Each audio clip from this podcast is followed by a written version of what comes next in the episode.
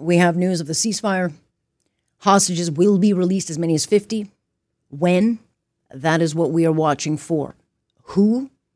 That is also what we are waiting to learn.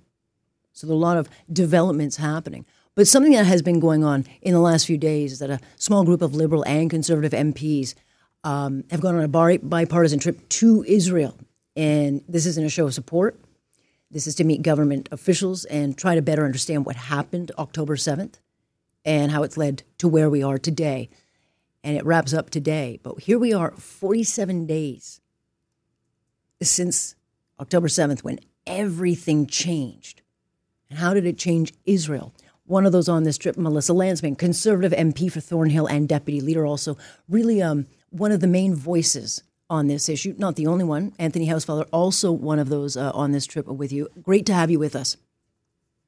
Thanks for having me on. You've been to Israel before. You've got family in Israel. You've got you know family members on the on the battlefield in this. Didn't ask for it, but they're there. How has it changed? What was your feeling, um, you know, from the last time you were there to what it was like to get on the ground there now? Well, you know, I was here. I was here in April, and it is a completely changed country. Uh, it is a paralyzed country, a country in mourning. Um, streets and uh, and life just come to a, a, standstill, and uh, it is a country that um, that you know where the social contract with many of its citizens, if not all of its citizens, has been broken in the sense that they don't feel safe, and uh, it is hard to watch, and it is uh, it's hard to be on the ground here. Yeah, I mean, um, if, if, anyone, if you know an Israeli, I mean, they're a very, they're tough, like a totally uh, in its own category. They're very tough people, and um, you know they have a resilience. But again, the, from what I've heard, certainly after what happened on October seventh, this has completely changed them. And so many people look at this, um, Melissa, as a, a, political thing. You know, they just want, they hate Netanyahu, so they, they go after that him, whatever. But that's not what happened after October seventh. Politics was put aside completely. And so oh, when you're absolutely. there, what, what, what is that resolve now?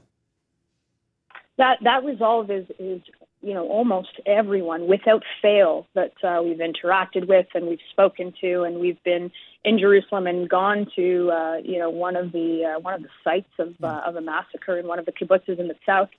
The resolve um, is uh, is unanimous across the board, no matter who you are. Um, this is a this is a fight for the future of the the country. Uh, I think for many here, the future of uh, of the Jewish people, the future of, of, of Western values. I think that's how Israelis are are, are seeing that, and they're united in their in their resolve to uh, to uh, eliminate Hamas this time. Yeah, but again, as you know, I don't need to show you the headlines.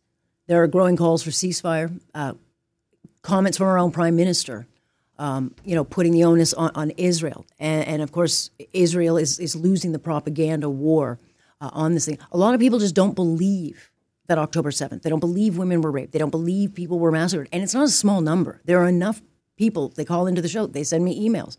Uh, uh, they don't believe it. Well, it's it's it's hard to it's hard to understand that truthfully because there is you know there is footage there was body cams of of the sadistic attack that that happened on October seventh. I I walked through you know one of the kibbutz's full streets um, you know uh, full full families um, dead uh, places burned. This is all documented. It is on video. It is real and in uh, in front of you and uh, the the world's going to have to uh, to reckon with that, and it, uh, it feels eerily similar to uh, to what many who uh, who call Israel home today after uh, after the Holocaust uh, feel that uh, that happened on uh, on October seventh, and they've got a lot of people here coming through to be able to to go home and, and and tell that story and keep retelling that story. Yeah, and and that's I mean they are touring hostages through countries, including Canada. They're touring pictures, documented evidence, so that they can at least put it in front of reporters' faces to say, "Look, here's what happened." They're not going to release it like Hamas did. I mean, if you want to find it, Hamas is proudly putting it all over a line. Uh, but that's Israel's handling of it. What's the family, or what's the feeling, sorry, Melissa, on the ground that there's a ceasefire, a four day ceasefire? This is something that Benjamin Netanyahu had to go to the to legislature, the Knesset. He had to convince you know, a vote on it. But what is the feeling? Is it wanted or do, or is there a, a resolve to stop Hamas? Look, I think there's, I think frankly it's both, and I, I don't think there's ever an issue that Israelis have uh, agreed on. It's a vibrant uh, democracy. If, you, if you've ever watched a session in their parliament, we got our question period has nothing on uh, on them in terms of how uh, how um, you know how animated yeah. the, the, discussions are. But I think I think there are a no no no talking points for that one.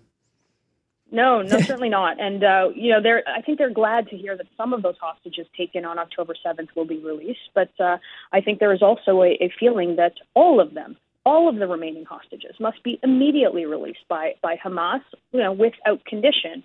Uh, and I think there is a continued resolve to uh, to eliminate that threat. Now it's you know call it a ceasefire, but I think it's a, a pause. And at the same time, I think that there are many here in society who hope that that pause of fighting uh, provides you know uh, some some some room for additional humanitarian help mm-hmm. uh, to uh, uh, to to be delivered. Um, and uh, but I do think it's a mixed uh, it's a mixed feeling here. So we'll we'll we'll wait and see on uh, on on what that looks like. But I, I think people are. Are, uh, are are a bit nervous. We met with Canadian officials today, and we have no information on whether you know whether that release includes the uh, the Canadian. Yeah. That, uh, that was the latest from from about an hour ago. So it's a it's a wait and see situation here. And what what, what was the reaction from uh, government officials about our prime minister's comments. Uh, you know, we, we have always been an ally of uh, Israel.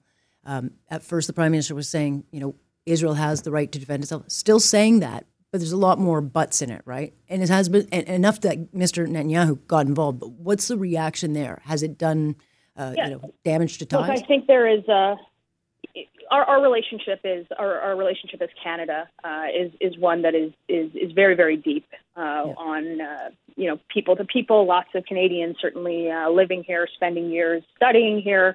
Um, that's a that's a very deep relationship. But I but we you know we have heard uh, that uh, that there is there is trepidation about uh, about the friendship and about the resolve and about the consistency of uh, of Canada's position. There is no question uh, that we heard it uh, everywhere we went to uh, to to varying degrees, and uh, it is it is concerning. Yeah, no question about it.